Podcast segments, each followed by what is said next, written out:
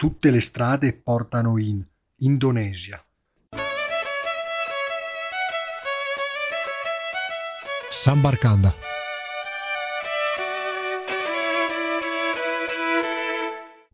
Amici di eh, Sambarkanda, benvenuti a questa nuova puntata. Oggi andiamo ad esplorare l'Indonesia e eh, lo facciamo visitando le eh, Molucche e la Papua eh, occidentale e ne parlerà il signor Guido Corradi, esperto di Indonesia, è esperto e anche innamorato dell'Indonesia, a tal punto anche da studiare la lingua nazionale di cui poi ci eh, parlerà. Il signor Guido Corradi è geografo e insegna territorio, turismo e sviluppo all'Università Bicocca di Milano. E eh, direi subito di cominciare e eh, salutiamo il signor Corradi. Buongiorno Corradi e grazie di essere qui con noi.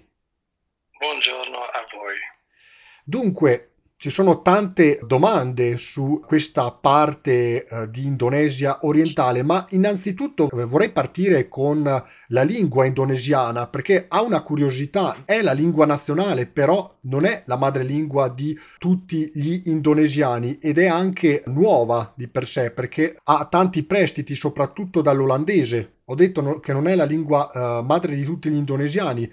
perché altri indonesiani parlano anche il malese e anche altre lingue ancora, non è così? Eh, sì, sì, in realtà è un po' più complessa la questione relativa alla lingua indonesiana. L'indonesiano e malese, per cominciare, praticamente sono la stessa lingua, cioè la lingua ufficiale dell'Indonesia e della Malesia sono uguali praticamente. E la lingua indonesiana è stata rinnovata e sistemata per rispondere alle necessità di un paese nato nel 1945, dopo quasi tre secoli di colonizzazione olandese, in cui data anche la, la, forma insulare, sono più di, di 15.000 isole, di cui un paio di migliaia stabilmente popolate, eh, hanno sviluppato tantissime culture e tantissime lingue, però se noi facciamo un passo indietro nel tempo, eh, diciamo intorno al VII secolo d.C., vediamo che eh, si sviluppò in quell'epoca un regno, il regno di Srivijaya, che mh, estese la propria sovranità o la propria influenza su quasi tutto l'arcipelago. Era un regno che veniva dall'isola di Sumatra, dove si parlava una forma arcaica di malese, di indonesiano per dirla, sarebbe un po' come dire la toscana per noi italiani. E da allora praticamente questa lingua divenne in una forma semplificata, Malayu Passar, cioè malese di mercato, la lingua che tutti utilizzavano per comunicare nelle varie isole dell'arcipelago, per cui tutti parlavano una loro lingua e poi usavano questa lingua. Noi abbiamo una testimonianza importante nel 1500 del nostro Pigafetta che viaggiò con Magellano, che fu autore del primo dizionario di indonesiano antico, diciamo indonesiano di mercato e italiano, e, e che testimonia del fatto che nelle Molucche, appunto, già nel 1500 per comunicare fra di loro le persone usavano una lingua che eh, assomiglia comunque che è la base di quella che poi è diventata l'indonesiano. Poi naturalmente nel tempo, date le varie influenze che sono arrivate nell'arcipelago, quindi portoghesi, olandesi, ma ancora prima naturalmente gli indiani, gli arabi, i persiani, e quindi questa lingua si è a mano a mano arricchita di, di, influenze, di contaminazioni con tutte queste altre lingue. E quando gli olandesi hanno trovato necessità di sviluppare una lingua che potesse funzionare al loro interno per i funzionari amministrativi locali, eccetera, hanno spinto per la diffusione di questo indonesiano e lo stesso Sukarno, una volta nata l'Indonesia, eh, ha, ha, stabilito che questa, che aveva anche appunto questo passato e che era un po' una seconda lingua, una lingua veicolare, diciamo così, per tutti gli indonesiani, diventasse la lingua nazionale. Perché oggi in effetti la lingua più parlata è il giavanese, che è parlato da quasi 100 milioni di persone.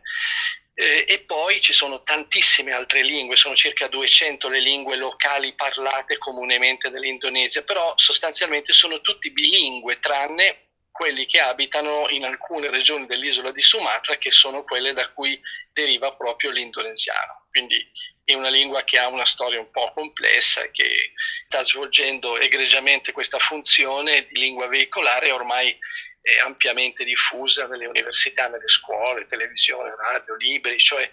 tutti utilizzano la lingua indonesiana. Lei ha detto ci sono 15.000 isole, un enorme arcipelago e eh, tra queste isole ci sono anche le Molucche, un tempo attraverso i secoli era un mercato fiorente, commerciava le spezie, la, noce, la noce moscata ed era anche assieme a Zanzibar in Africa il maggior fornitore di chiodi di garofano. Era facile per uh, l'Olanda controllare un territorio così vasto? Perché ricordiamo anche che uh, politicamente l'Olanda ha mantenuto un controllo per, se non vado errato, 148 anni, dal 1800 al 1948. Sì, se, se, mi permette faccio un paio di precisazioni partendo dall'ultima. La Batavia, che è l'attuale Giacarta, è stata fondata nel 1619, poi è stata fondata dalla Compagnia delle Indie Olandesi che appunto è nata nel 1602. Poi c'è stato un lento procedere dell'Olanda, prima appunto attraverso la compagnia, che eh, era interessata sostanzialmente inizialmente a controllare la produzione più il commercio, ma i centri di produzione di queste spezie. La, la, singolarità di, di, questa questione è che nelle piccole isole Banda, che sono parte delle Molucche, nella parte meridionale diciamo delle Molucche, veniva prodotta la noce moscata in nove piccolissime isole che sommandosi non arrivano a fare l'isola d'Elba per intenderci, mentre nella parte del, settentrionale in altre 4-5 isole del nord delle Molucche, fra le quali piuttosto note Tidore e Ternate, eh, vi era la coltivazione dei chiodi di garofano che solo dopo sono andati a Zanzibar. Inizialmente eh, gli, unici, gli, unici, luoghi in cui venivano coltivati erano proprio queste, eh, queste isole. Quindi eh, prima i portoghesi, poi gli olandesi mh, mm, eh, ebbero idea di, di, prendere il controllo di, questi, di queste isole per avere in mano eh, il monopolio sostanzialmente della produzione in, in un'epoca in cui tutte le spezie davano grandissimi utili, ma le noce moscate e chiodi di garofano erano talmente ricercate da consentire utili veramente incredibili. Per cui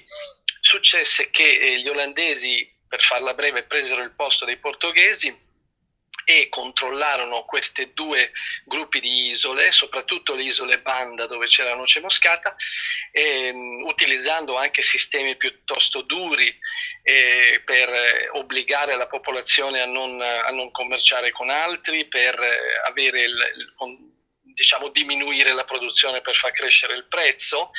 E mh, per dire un piccolo aneddoto, diciamo, chiamiamolo così, eh, quando a metà del 600 ci fu una guerra ehm, che eh, vide contrapposte l'Olanda e il Regno Unito, che in quell'epoca era una potenza di minore rilevanza rispetto ai Paesi Bassi, all'Olanda, e che eh, aveva proprio come, come vario, tra, tra, i vari obiettivi per l'Olanda aveva quello di cacciare gli inglesi che cercavano di inserirsi anche loro in questo discorso delle isole Banda. Alla fine di questa guerra,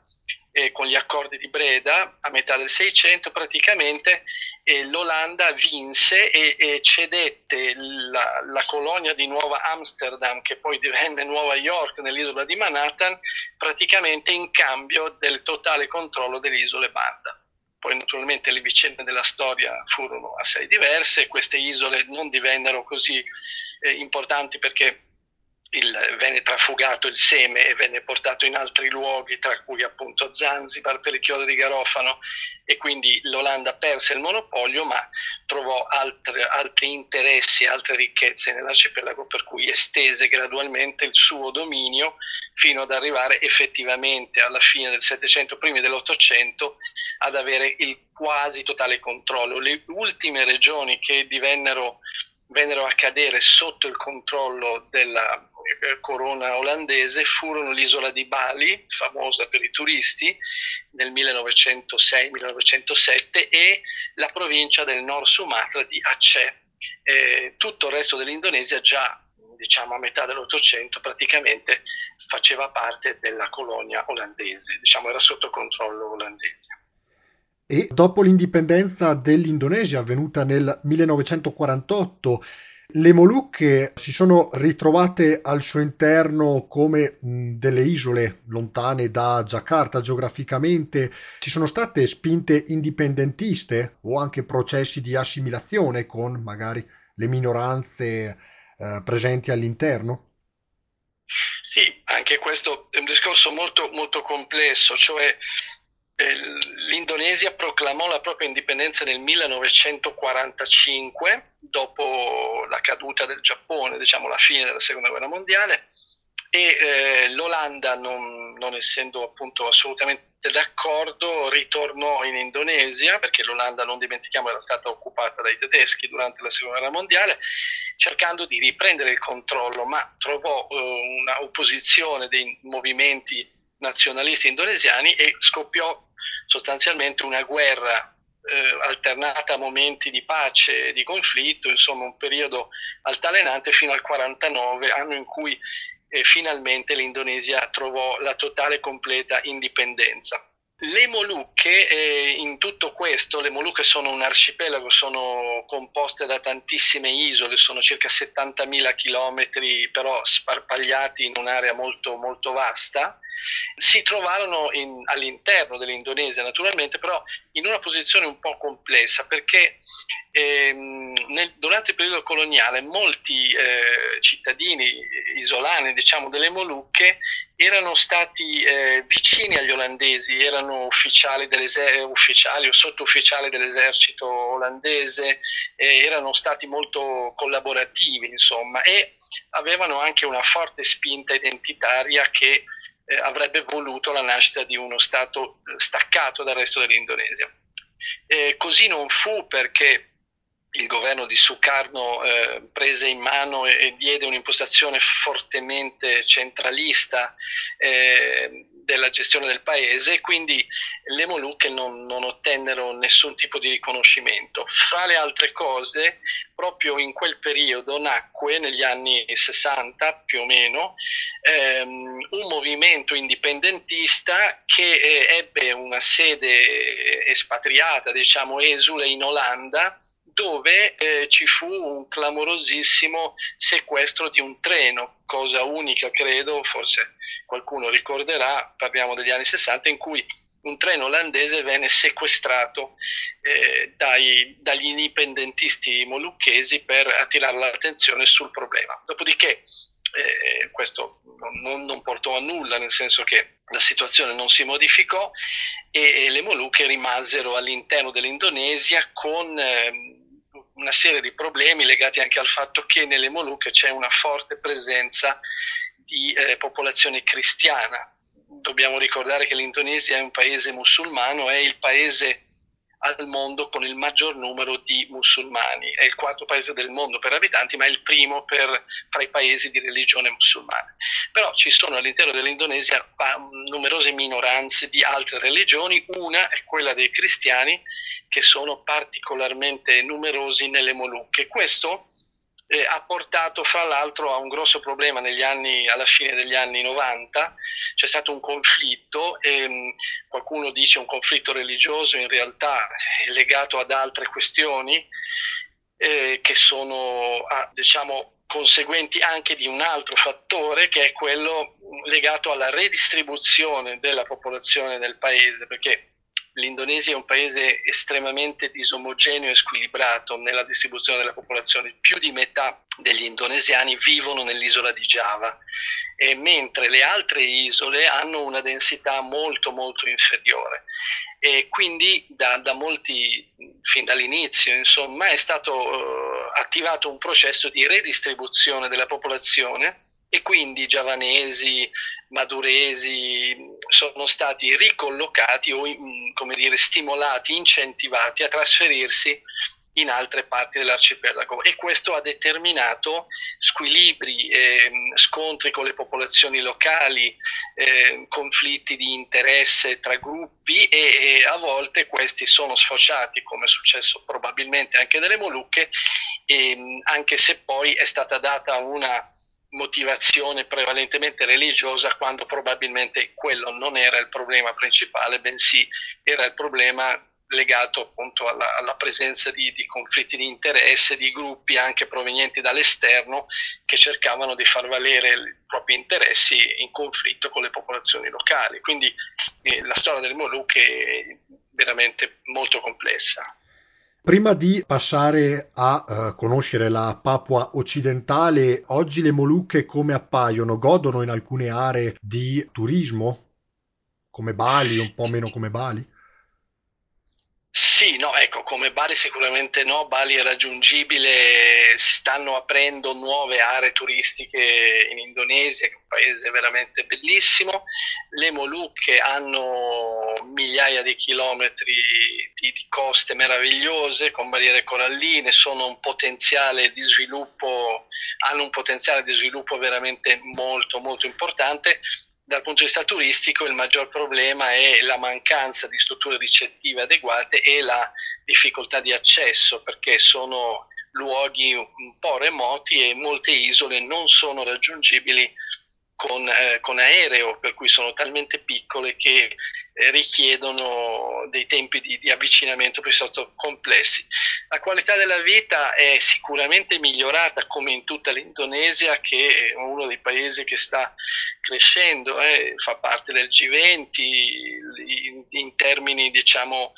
economici e sociali gradualmente il paese sta, sta, migliorando, recentemente sono state anche introdotte importanti riforme nel sistema sanitario, nel sistema pensionistico, c'è una maggiore tutela e piano piano sicuramente la qualità della vita sta migliorando anche se permane comunque un, un delta fra le condizioni di vita di Java, dove, dove, il livello delle infrastrutture, le opportunità di lavoro, la disponibilità di ricchezza sono immensamente maggiori, però la qualità della vita certamente anche nelle piccole Molucche sta, sta migliorando e qui ci sono grandi, grandi potenzialità di sviluppo. Poco più a est invece sorge l'isola di uh, Papua, suddivisa in due, la parte occidentale dall'Indonesia, con la Papua occidentale e con capoluogo Jayapura. Nella parte orientale invece una nazione appartenente invece all'Oceania a livello continentale, la Papua New Guinea, la Papua Nuova Guinea e la Papua occidentale è quindi la parte più orientale di tutto l'arcipelago indonesiano. Innanzitutto, parlando di Papua occidentale, qui i popoli come sono suddivisi, immagino ci siano tanti popoli diversi. Sì, sì, certamente. la Papua è una, una, una situazione molto, molto particolare. E intanto la, il nome corretto, diciamo, che attualmente viene dato, prima si chiamava Irian Jaya, adesso il nome della provincia è Papua. E, in realtà poi ci sono due province della parte occidentale, cioè quella che compete all'Indonesia, una si chiama Papua e una si chiama Papua Barat, cioè Papua occidentale è la parte più eh, estrema, diciamo più occidentale della parte occidentale della, della grande isola. E è una zona che è stata ehm, presa dall'Indonesia, diciamo assegnata all'Indonesia successivamente nel 1962 perché è rimasta in, in amministrazione all'Olanda e poi mh, con un, un, referendum più o meno valido diciamo, è stata assorbita formalmente dall'Indonesia nel 1969 durante l'Ordebaru, il regime nuovo di Suarto. È un territorio che ha caratteristiche molto diverse dal punto di vista della popolazione rispetto al resto dell'Indonesia. L'Indonesia è popolata come dicevamo prima, da centinaia di diverse etnie che però fanno parte più o meno di un ceppo originario simile eh, che proviene probabilmente dal sud-est asiatico continentale o addirittura dallo Yunnan, dalla Cina, e che arrivando nell'arcipelago eh, intorno al 1500 a.C., 2000 a.C., gradualmente ha occupato le parti più occidentali, per intenderci da Sumatra, spostandosi verso oriente e cacciando verso oriente immaginando sempre le isole, queste isole dell'arcipelago indonesiano, ha spinto verso questa direzione le popolazioni originarie che erano eh, probabilmente simili agli attuali abitanti della Nuova Guinea e che a loro volta sono abbastanza simili agli abitanti originari dell'Australia. Eh, in poche parole, la Nuova Guinea e, la, e, anche la parte occidentale fanno già parte dell'Oceania dal punto di vista geografico, anche se politicamente appunto sono in uno stato asiatico qual è l'Indonesia, e le popolazioni sono molto diverse sia linguisticamente sia dal punto di vista proprio somatico e naturalmente culturale rispetto alle altre popolazioni indonesiane. Quindi c'è una grande differenza. La morfologia del territorio, che è fortemente segnato dalla presenza di rilievi anche molto alti, alternati a pianure alluvionali, eh, ha fatto sì che poi all'interno di questo territorio ci fossero aree di difficile accesso e, come dire, ha favorito eh, la, la, la eh, la creazione e lo sviluppo di gruppi etnici dissimili fra di loro, pur, pur, parte dello stesso ceppo originario, per cui anche all'interno dell'Indonesia, della Papua Nuova Guinea, nella parte, scusate, nella parte occidentale della, Nuova, della Guinea, Nuova Guinea, ci siano oh, più di 200 lingue ufficiali parlate localmente, cioè oggi si parla l'indonesiano e poi la lingua locale queste lingue locali in realtà sono più di 200. Questo dà conto della grande eh, varietà etnica presente eh, in questo territorio. Su questo territorio poi sorge una delle miniere più importanti al mondo, la miniera di Grasberg, che offre oro e rame. Ci sono problemi, attriti tra uh, Giacarta e Jayapura? Ci sono anche così infiltrazioni da parte di multinazionali estere? Sì, beh, certamente eh, le risorse minerarie di questo territorio fanno gola a tutti e, e, la miniera, si dice, sia la miniera d'oro più eh, importante del mondo e la seconda o la terza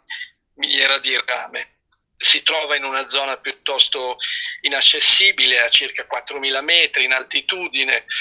quindi non è facilmente dire, raggiungibile e neanche facilmente sfruttabile, diciamo, quindi ci vuole una tecnologia e infatti eh, diciamo che c'è una, una, multinazionale americana degli Stati Uniti, la Freeport, che ha da decenni in gestione questa miniera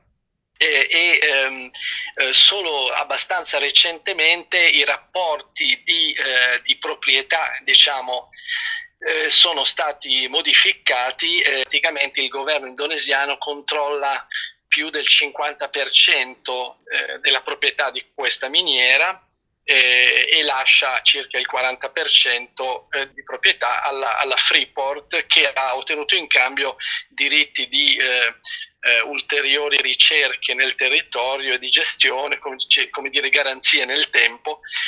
di poter sfruttare tenendosi appunto un circa 41% o poco più della, del valore di questa, di questa miniera. E I problemi sono tantissimi, i problemi sono tantissimi perché eh, è vero, è pur vero che ci sono più di 20.000 persone che lavorano in questa miniera, molti sono eh, abitanti della Papua, eh, però ci sono anche tanti altri indonesiani che appunto con questo processo di cui si parlava prima della trasmigrasi sono arrivati a vivere in questo territorio eh, e diciamo che i benefici maggiori, cioè il, il ritorno economico maggiore di tutto quello che proviene